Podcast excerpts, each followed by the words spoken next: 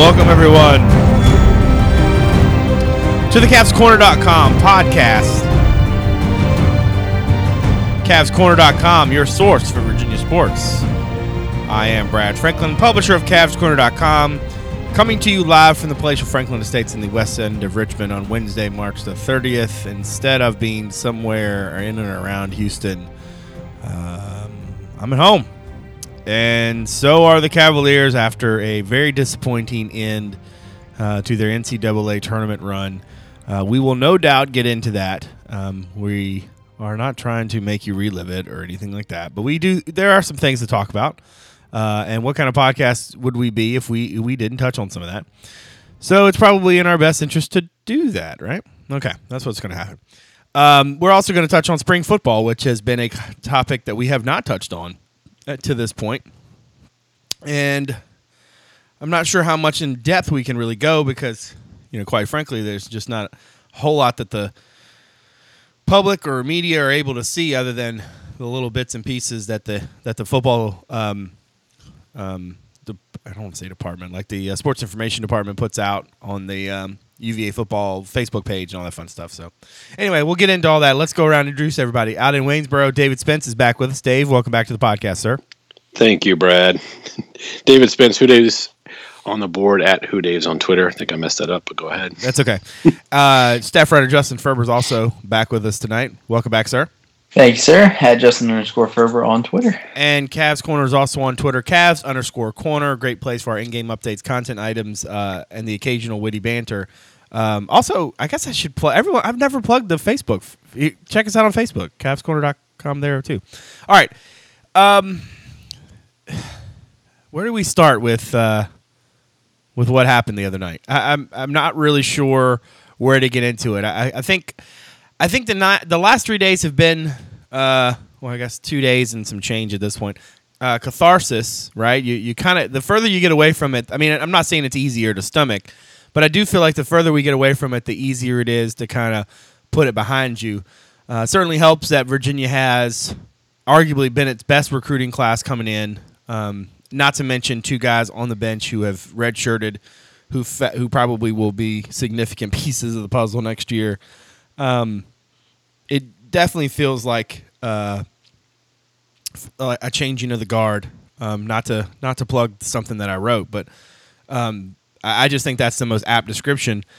What have the last couple days been like for you, Dave? How have you been able to start to think about turning the page? What's that been like for you? It's been weird. I mean, we haven't finished the season as a national champion, so we've dealt with this a lot. This year is just different, and, you know, a lot to do with the fact that, despite what we have coming in, there is a huge amount of proven talent leaving the program, and it wasn't. And it's one of those games where you didn't have 40 minutes to kind of come to the senses that it might happen. It was kind of, this is going to happen. Oh my God, what just happened? So it's really weird, like. You know, normally after a loss, I'm pretty inconsolable. This game, it was just different. Now, I think the most casual fans will understand what I'm trying to say. It's just, I didn't want to be on Twitter. I didn't want to be on Facebook. I didn't want to answer any phone calls, see any text messages. I mean, I just needed time to kind of process it because it seems so abrupt. And all at the same time, the Virginia fan in you is like, yeah, I figured that would happen. So it's been a rough couple days. I mean, I've tried to avoid this topic. Each day it gets a little bit easier. You know, having Kyle Guy on the McDonald's All American, you know, 3-point shootout and all that stuff. Then the next night was. It certainly helped getting over it. And I thought I was pretty much over it until some random person came in the store today and started blaming it on the coaching. Got me kind of fired up again, and. Here we are. Now I've got to talk about it. Thanks. Appreciate it. I do what I can. Ferber, what about you? I mean, other than obviously going to work and living life a little bit, but how have you tried to get past the other night? How have you processed it? You're generally you're very much in that Tony Bennett, don't get the highs to get too high, lows get too low kind of person. How tough was it, and what's it been like the last couple of days? The first hour afterwards, I was kind of just shocked. I don't know how else to put it. Even if I didn't care about the teams, I'd probably still feel the same way. Just watching that happen was kind of staggering. But the further I got away from it, and even when it was happening, until I started to read more about like how people felt about the game, my opinion was more like Syracuse just kind of went out and took it than it was like this epic collapse or whatever that's, you know, being made out to be, which I guess it is. But I was like, wow, I can't believe they just did that. Obviously, time heals all wounds. But, I mean, I just haven't, like Dave said, I haven't really gone out and tried to, like, relive the moment. Like, you know, you just kind of move on. Everybody's season ends. There's only 4 teams playing right now. So, I mean, once the season's over, you kind of move on. And, you know, a few months from now, we'll be thinking about a totally different sport. And then basketball will just creep up on you like it always does. Yeah. I want to bring some levity to this a little bit. But I think this might be interesting because – all right, so wasn't able to go to Chicago. Was totally planning to go to Houston if UVA made it there. But I went ahead and did something I never do, and I did this for the Iowa State game, so don't blame it on me. Although I'm pretty sure that I put the kid went to sleep. The 20-month-old went to sleep like I'm not kidding you, like 30 seconds before the bottom fell out. And I've talked to my sister and a whole bunch of other UVA people who all did something weird that day. So I think everybody can collectively take ownership of it. Anyway, I don't normally keep stats when I'm watching from home. Normally when I'm watching from home, I'm not really worried about a game story or writing anything like that, and then I worry about that like when I do the weekend wrap. For this, I wanted to go ahead and do, you know, my normal what I would do if I was in the building, right? So I did it for the Iowa State game, and then I did it again for the Syracuse game.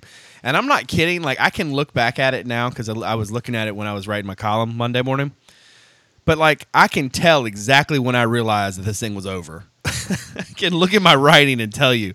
It was the three-pointer with four it was a three-pointer with 4:37 left from Richardson that put them up 4.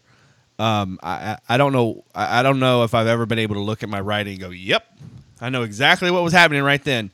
I kind of agree with Ferber in a lot of ways. Like, it did at the time kind of feel like Syracuse was just coming after it. The problem that I had with that, and I texted you guys and put in the column, like, Virginia definitely played into it. And so, in a way, you are left kicking yourself. It's very strange because, like, this isn't a situation where it was like, oh, well, you had the lead and then somebody, like, you know, fell down, the ball trickled out of bounds. Like, this thing happened over the course of several minutes of action, and at any point, the thing could have been stopped. You know, if you think about it, like, all these things had to happen exactly the way they happened for it to go down the way it did.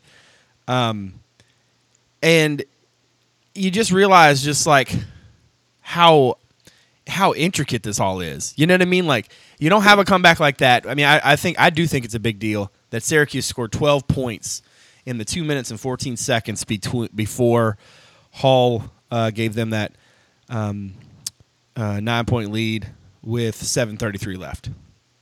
I mean, I really believe that it wasn't just the press. It wasn't just Virginia not making shots. It wasn't just them, you know, going thinking they were going to do something against Syracuse that they did against Iowa State. It was the fact that Syracuse was ready. Like, they were primed. And I think that's significant because Virginia has a pretty good defense. And, hell, they might border on even better than that. But you don't put on this kind of run unless you've got momentum. And I don't necessarily mean in terms of just the game. I'm talking about, like, those guys offensively were in a groove. And I think most of the time when a team loses a lead like that, that's not how it happens. How it happens usually is it's bits and pieces. It doesn't just come on like an onslaught. And I think that was the piece that was so kind of shocking to me. But I also think, and let me throw this out there, and you guys tell me what you think. But I mentioned this. I kind of came up with this theory while I was on Greg Burton's show on Tuesday. I almost feel like Virginia's offense, because they weren't pulling the ball back and being the team that they normally are, that essentially what you saw for Virginia's defense wasn't Virginia's defense. And the reason I say that is because Virginia's defense plays the way it plays because its offense plays the way it plays, right? Virginia's offense is very deliberate. They are good at getting good shots, if not great shots. They will work the clock until they have to do that, right?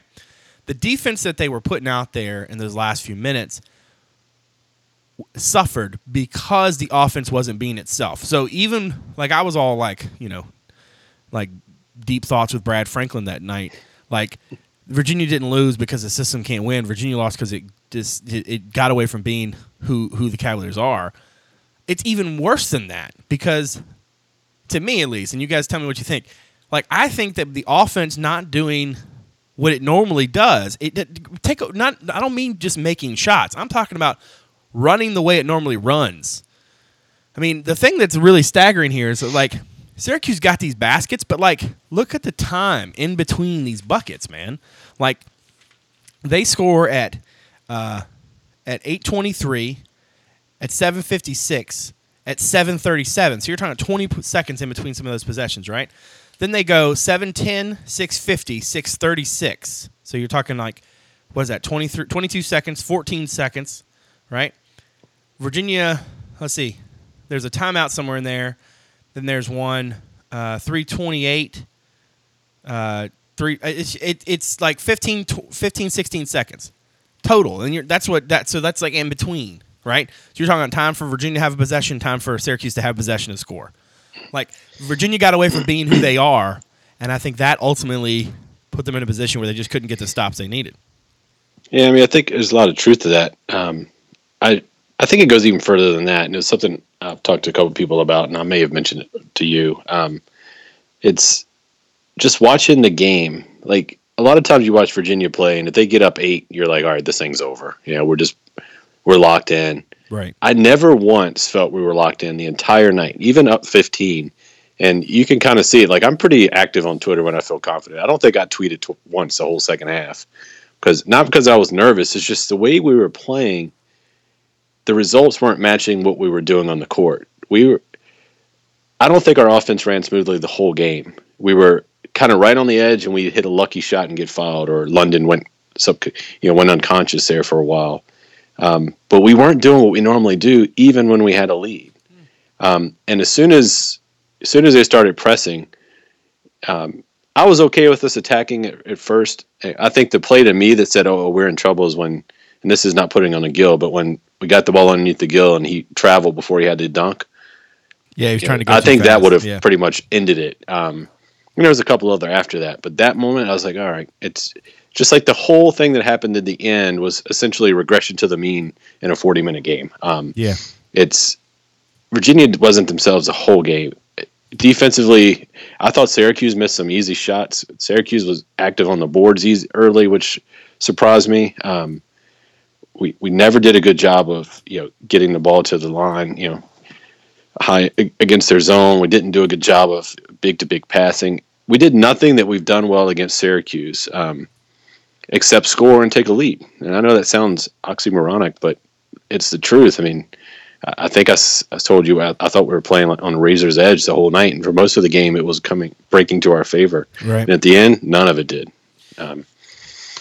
It was tough, man.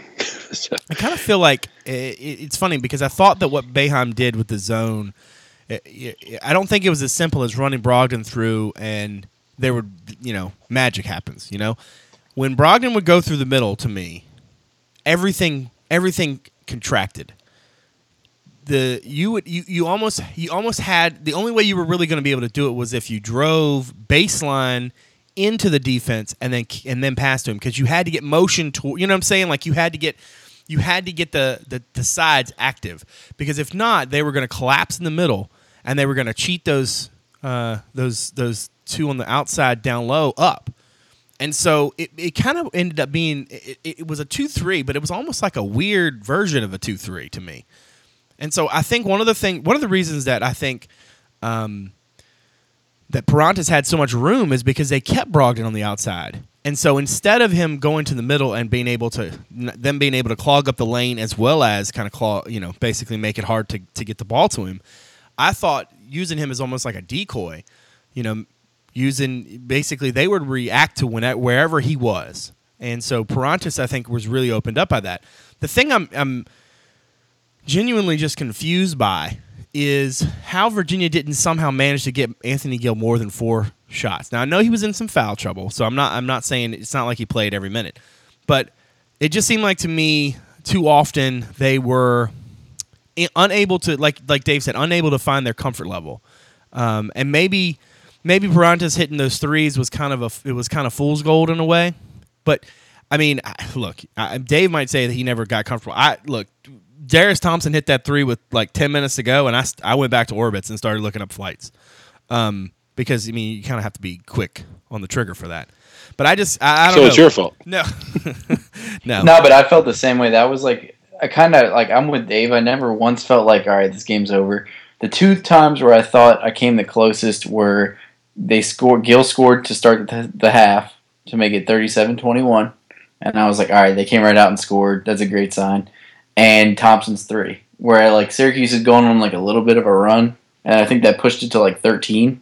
And I was like, all right, they're not coming back from this probably. Yeah, but 14, I still didn't think it was like done. Yeah, that was and I mean, I understand that. Like I said, they didn't look comfortable. I thought, you know, Richardson hitting that 3 at 11:43 really just he just caught fire. And he's a tough matchup in some ways because it's almost like he's not a stretch 4, but he kind of is because of his athleticism. Does that make sense? Like Ingram isn't. I mean, I don't know what the hell you even call Brandon Ingram, other than just a basketball player. But like, it reminded me so much of that game. Like all out of nowhere, you're just like, oh, you know, like oh, you want to do this. I thought, you know, they moved Brogdon over to him, and then he just ices him. I mean, just that move, that little subtle fake in his motion, you know, froze one of the best defenders in Virginia history. And if a guy like that's going to do that on a night in a game like that, what are you supposed to do? You know, all you can do is make them earn. And I didn't think that all of the points and the runs were earned, but some of them were. It was just the veracity of it, you know, that caught my attention, or I guess surprised me. Looking back on it too, like I said, Virginia has always struggled to take advantage of post advantage, take advantage of their post ability, and none more evident. I understand it's a 2-3 zone, and we made jokes about planting a guy at the end on Virginia and just letting him eat. But man, like how many times did that really happen? Like I just feel like that was something that they could never find a way to do, and too often in his Virginia career, Anthony Gill was very, very underfed. You know, there are just too many times, and I don't know if it's a function of Virginia plays a slower pace, and therefore there aren't as many possessions, and so there aren't as many touches to go around. But, man, I really hope in the future when you have a guy like an Austin Nichols that you figure out a way to get him the dang ball. I mean, the guy needs his – you know, you got to be able to play inside out. And I felt like as much as Virginia talked about playing inside out this season, I just never got the sense that they were really doing it. Everything had to be created on the perimeter. And that was good sometimes and not good other times. I think the games when Virginia looked their best, like in the Notre Dame game, for example, is when they played inside out and they made a team choose, but they kept working it and kept making them choose. And I thought they did that at times against Iowa State. They just didn't do it enough in this game. And maybe that's just a credit to Syracuse having, you know, some really good talent. I think Tyler Lydon was a difference maker for them. This would have been a game, you know, there's been lots of conversation on the board about, you know, not having Justin Anderson this season, what it would have been. This would have been a game where he would have made a difference. Not all of the losses would have been. Sometimes you needed more off the dribble kind of scoring. And Justin was just not that guy. What he was somebody who could really make some big plays for you on the backside of on the help side.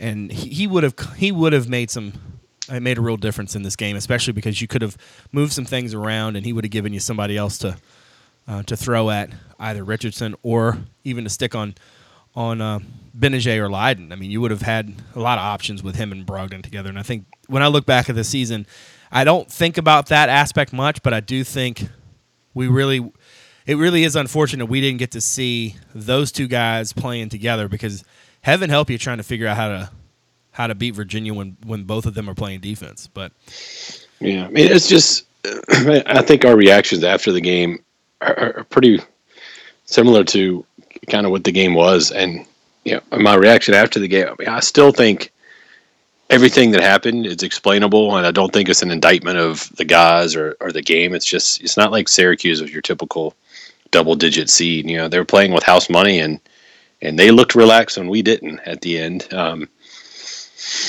at the same time, you know, and I was impressed with the way that Syracuse had to take advantage of the mistakes we made, and a lot of times they took advantage of us not making mistakes and just made plays. And you know, it's not like they're, you know, George Mason from a few years ago. They're a program that was underseeded and should have still beaten them, but you can understand why we lost. And that doesn't make it better, because I still think, and someone asked this on the board, like, for me, it's the worst loss I can remember. Not because it's, maybe it doesn't make any sense that I feel that way, but you know, it just seemed all so set up. You know, with Michigan State falling, you know, you're up 15 late in the game, chance to go to the Final Four against, and there's not like a big Kentucky standing in the way in the Final Four either. You know, it's teams that you've beaten except for Oklahoma, so it all felt so right, and then it's just gone. For me, it's my worst loss as a UVA fan. And sorry, Brad, if you're going to ask that question. It just was. Not so much because of, I don't know if it's true that it absolutely was, because there's been some, you know, the loss to Georgia Tech in football certainly, you know, to this day haunts me.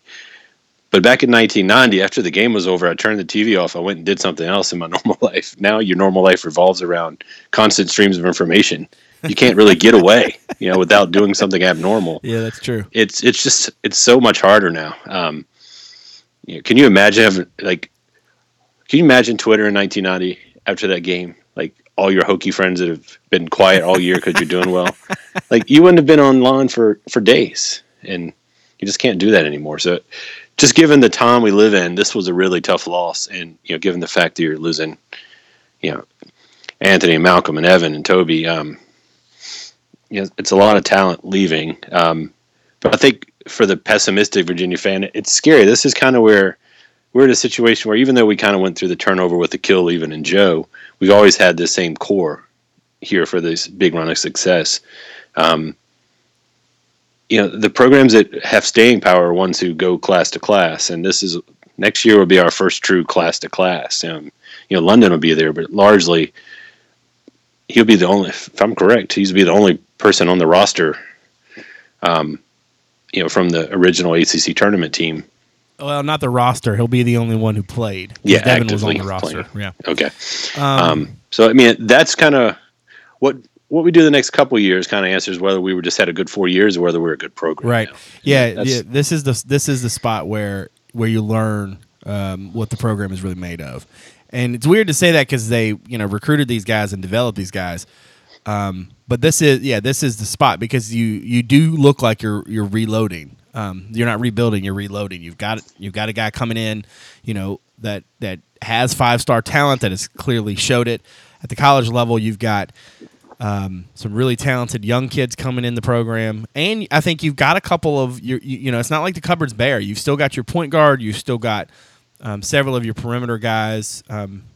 You know, I think that Virginia has a lot of pieces. I have no idea where to put them in the pecking order for next season, but I do know that, like Dave was saying, like this is the spot where you learn whether or not you got a real program or not.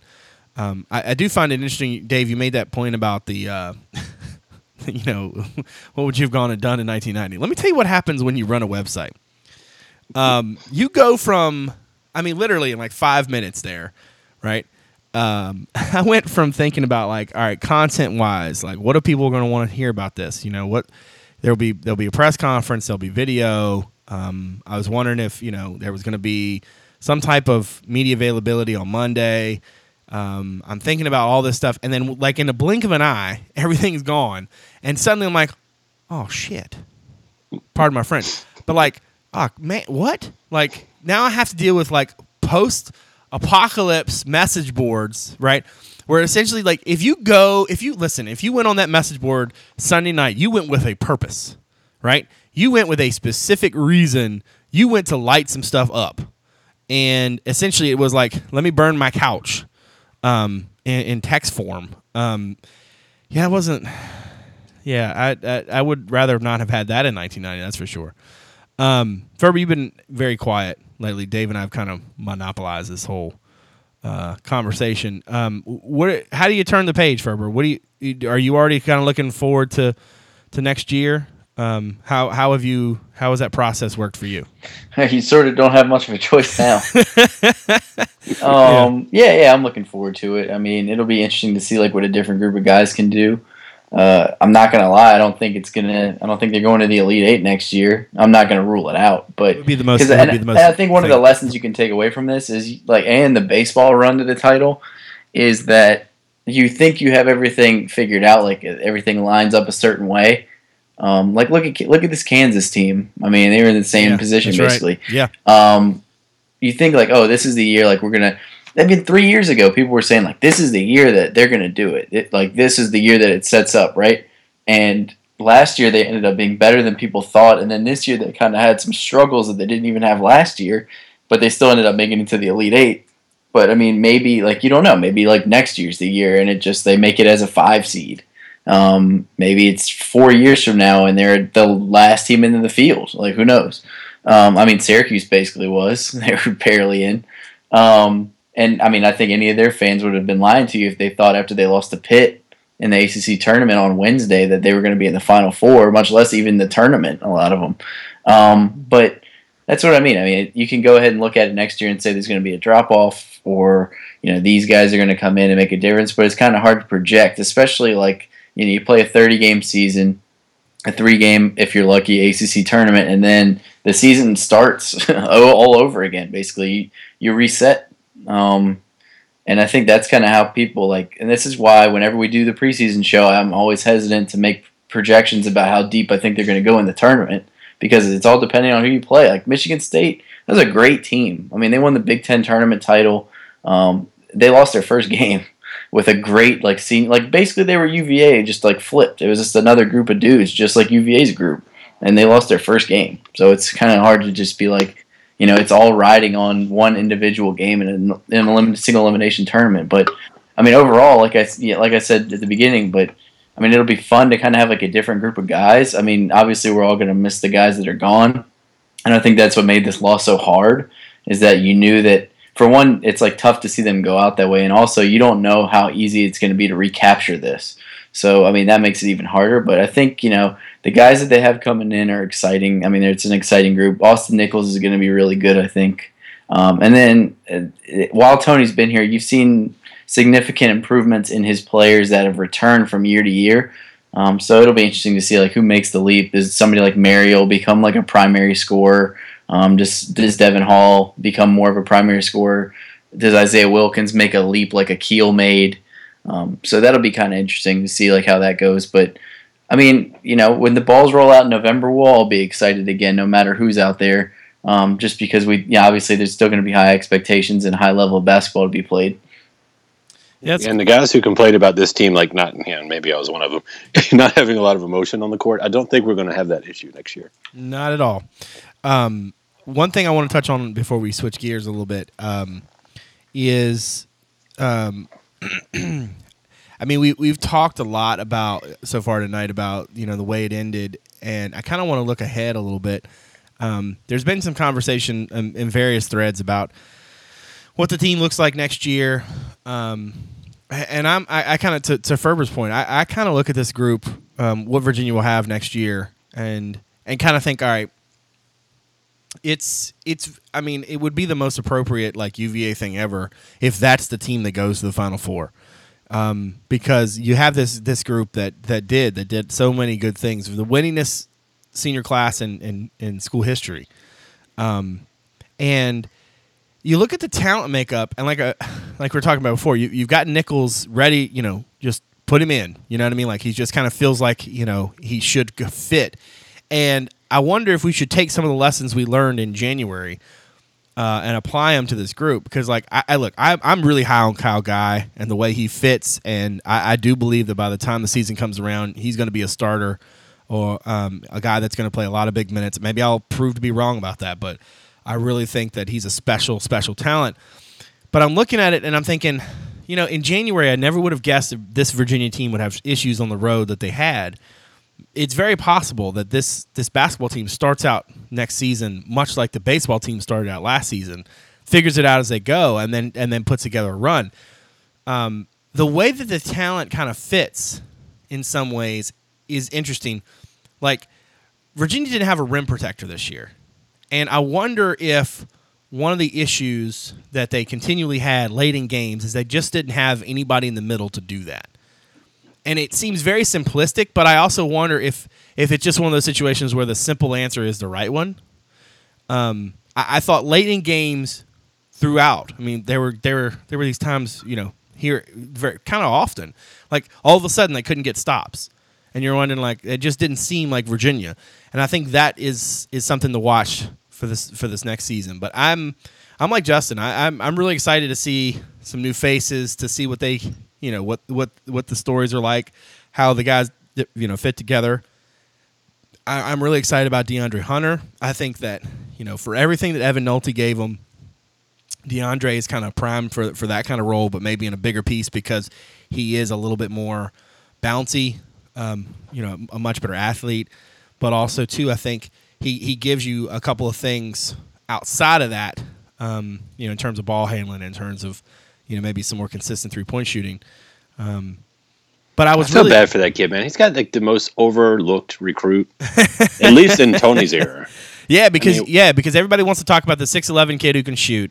I feel like Billy Barron got talked about more than him. Yeah, but see, the problem with DeAndre, too, is that he kind of came on late, he committed, and then, you know, everything was. I think it's about the timing of his commitment. Yeah, it was just so, like, thrown in there. Not to mention that, like, he committed during the football season when all Virginia fans wanted was a coaching change in football. So, like, nobody was really focused on, like, oh man, this kid's really good. Virginia got on him late in summer, you know, because it wasn't like they were been recruiting the kid for like 2 years or anything, and everybody's already focused on the known goods at that point. But yeah, you're right. But he's going to be. I think he's going to be really good. And. Yeah. I'm excited to see, you know, what that next page is going to look like. We'll be interesting to see what the staff looks like by the time they get there. But if ever there was a perfect opportunity for them to take a foreign trip and, you know, spend that extra time together, this is the one. Be interested to see what comes out of it. I want to spend a few minutes at least talking about spring football, something that we haven't talked. Oh God, when's the last time we talked football on this show? Probably the hire. Yeah, probably the hire. I am sorry, but I am so, I mean, even though, you know, we're not getting a whole lot of access, dude, this whole spring, Bronco and the way he's doing this, I gotta say, it's the most impressive thing I've ever seen in sport. Like in my job, in covering teams in sports. Like, I'm not kidding. Like you can even tell, like, in his comments, like, he is genuinely like, whoa, this is unexpected. Like, he did not expect these kids to take to this whole, like, no numbers, no Virginia stuff as well as they have. I mean, I understand, you know, they're still a far cry from, like, being good at football, but, like, it's really smart to me. You're all over the place. That's the worst line I've ever heard. What?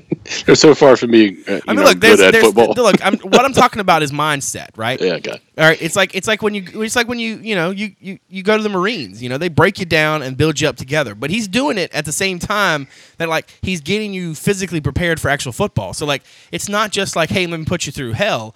It's like, hey, let me put you through hell, make you go through it together, and, oh, by the way, when you start to do football things, you're going to be better at football things. Like, I understand that, like, a lot of what I'm reacting to has nothing to do with X's and O's of football. Like, it don't make you a better linebacker, and it doesn't help you, you know, when you're trying to throw over a cover two. But, like, it's just remarkable to me to see a team that has not won as much as this team has not won, and to make that dude almost gush about them. Because you get the feeling that that dude does not gush about anything. Like, he is as matter of fact and as like data driven as anything, and he's reacting to, I think, the positive side of what they, because it's that It's that plentiful. So to me, that's the takeaway from spring. I don't care what happens from here on. Like, they could say Andrew Brown's a new quarterback, and I'd be like, nope, takeaway from spring is this. Like, to me, like, that in and of itself, the fact that they are ahead of schedule in his estimation, because you know that dude does not grade easily. Does that, I mean, yeah. Am I making sense? Yeah, I mean, I kind of, my takeaway would be very similar, slightly on a different path, but the fact that, you know, when you're a first-year coach at a program that's been bad for quite a while,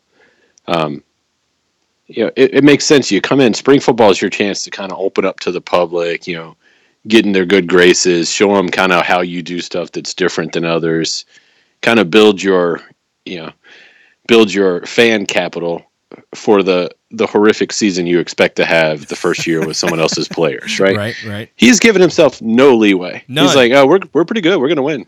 Yeah, he's like, I like my team. And he's like, I like my team. I think we're going to be good. Like, I'm not going to let you come see practice. We're too busy working on the games. I mean, we don't, at this point, we don't know that we're going to have a spring game. It may be 20,000 people showing up at Scott Stadium and the football team's down at the McHugh. It's certainly, you know, he, like I said, the fact that he's willing to continue at this point to talk about no excuses for performance, and that encourages me because I get tired of, you know, I think we're all tired of, you know, kind of putting a lipstick on the pig. You know, accountability and everything else is certainly welcome. What I'm most impressed with is just how happy he seems. Now, I know we only see him in either. Well, I can't pronounce his name. Atuaia, is that? Atuaia. Marcus Atuaia. Yeah. His Twitter account is pretty much the most access you'll get to Virginia football, and then whatever Virginia Sports TV puts out. But I mean, Bronco, just listening to some of the interviews he's done with some other outlets, and maybe your time's coming, Brad. I wasted my bullet because I did a story for Cavalier Corner magazine and was specifically told I couldn't use anything on my website because I was the only outlet that was going to talk to him that early. And so, yeah, that you know, sorry guys. Yeah, you could just tell. I mean, he seems happy. Like he seems. So I can't remember who he made the comment to, but he made a comment about how not having, like, faith is a big part of his life, but he liked the fact that it wasn't the main focus that he has right now. He does very much seem very released. Yeah, and you see him, like, doing the Easter egg thing, and the coaching staff seems to either like each other more than anyone I know in my life or really good about lying about it. Because, I mean, they're literally together every second you see them. It's very interesting, so I'm looking forward to getting a chance to see them practice. I mean, here we are. We're what? I think 5 practices in, 4 at least. 4, yeah, it's 4. And we assume we're going to see a brand new offense. You know, hurry up, just like we saw when BYU came here. We know we're going to see a new defense, and no one's really talking about it because of how matter of fact he's been. Well, I think part of that is by design. This is one thing about Bronco we're going to have to keep in mind, and I would tell him this. You know, it's just a fact. He did a national signing day press conference and didn't talk about recruits. He did a spring ball press conference and he didn't talk about, like, oh well, we like this player here, we're going to do this there, we're going to do this here. And yet still said he liked his team and he already had a good handle on how good they were going to be. He is very good at saying a lot and being quotable and also not telling you much in terms of, like, the things you really want to know. You know, you can kind of pay attention to some of the things he's not saying and kind of put some ends together. I think the fact that he moved Ruffin McNeil from inside linebackers to defensive line tells you everything he knows about this team. I think the fact that he is focused on the trenches and – I mean, look, I'm not one of these people that thinks, like, coach needs to say what the people on the message board are saying, but, like, it almost seems like Bronco reads message boards. And, like, he's gone back 2 years and read, like, all the things that people complained about because he's speaking to them.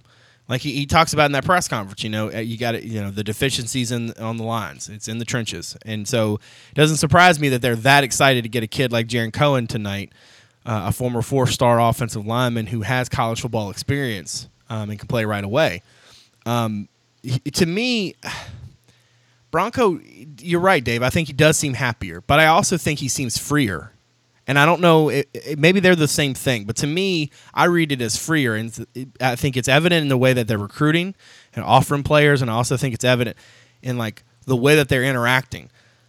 Like, I didn't do a whole lot of research, you know, into like what his Twitter feed was like before, what those guys put out on social media before. But you get the sense that like this is exactly who they want to be, and they're doing this thing the way they want to do it. And you're right; it's a new offense. It'll be a new defense, new special teams, and you haven't seen it yet. And though, it's almost like you don't need to see. You don't need to see a cook actually cook the food to know that when the thing gets to your table, it's going to be pretty good. All you need to know is the bona fides. You know, you can look around the restaurant and tell.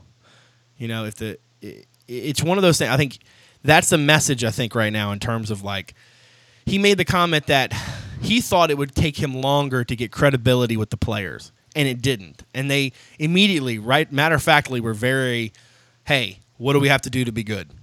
Because that's what we're going to do.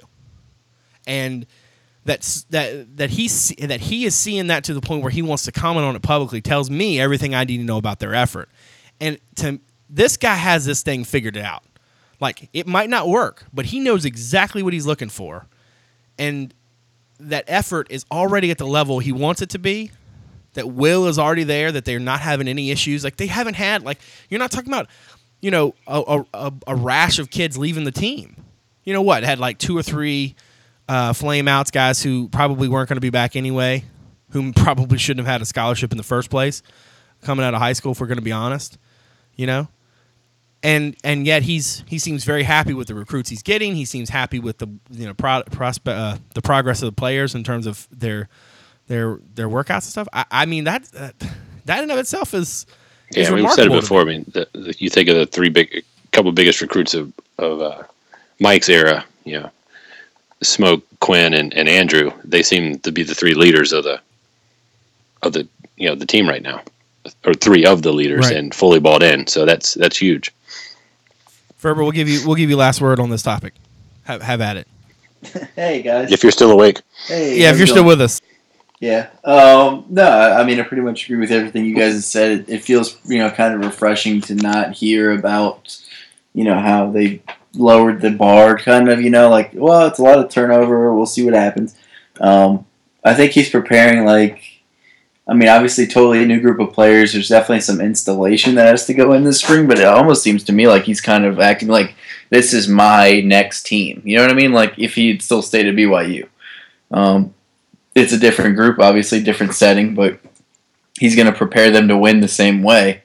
And I think he's probably, you know, excited to have a different group, a different attitude around the, you know, it's good to be somewhere new and try something different, but I think he's probably a little bit more free just because, you know, he feels kind of like broken out of the rituals that he was in, I guess, at BYU. Eventually, you know, you kind of like, it's like going to the same job every day for, eventually you just feel like, man, like I'm running my head up against the wall, even if things are going well. So I think that's got to be kind of refreshing for, and you know, obviously we don't really know a lot about what's going on behind the scenes, and that's fine. Like you said, we'll find out when they kick the ball off in September. So I think there's no reason not to be optimistic about it right now. I mean, and I think he's probably, I kind of understand why he's optimistic about what he has on the roster, because I think there's some talent there. So there's definitely some talent at the skill positions. I wasn't sure exactly how Matt Johns would fit into what he wants to do, but I think they'll probably be, what's the word I'm looking for? They'll probably adjust enough to what he can do in this first year anyway, and then try to figure out where they are next year. Right. But, I mean, I think it's all systems go going forward, and we'll just have to see what happens. You mentioned, you know, making some changes based on whatever. He made this one comment that could not have been more of a lightning rod to me in terms of just the difference between this staff and the previous staff. He was asked about the running backs, and he was asked a question essentially like, you have a lot of smaller, shiftier guys. You got, you know, historically you got, the staff has liked guys who were bigger backs. And he said BYU's just a starting place. And then he said, and I'm paraphrasing here, but essentially that like that's the mark of a good teacher, to take what you have and make do with it. And if you think about how many times Virginia in the past has like essentially tried to take a square peg and fit it into their round hole, you know? I mean, last year they tried to be a smash-mouth team with an offense that didn't have anything to do with that, right? Their defense had strength in places where they essentially just abandoned it. And this is a guy who is telling you straight up, like, listen, we're going to play. We have a style we want to play, but I don't care if we have to tweak some things to based on our talent. Like, that in and of itself wins you another game. I really believe that. I really believe that, like, just that simple thing is worth one extra win a season. Being able to understand your limitations. Because you know your personnel better than anybody else. And if you continually put them in a position to fail, they will fail. And, like, it's so, like, rudimentary and yet so, like, brilliant at the same time.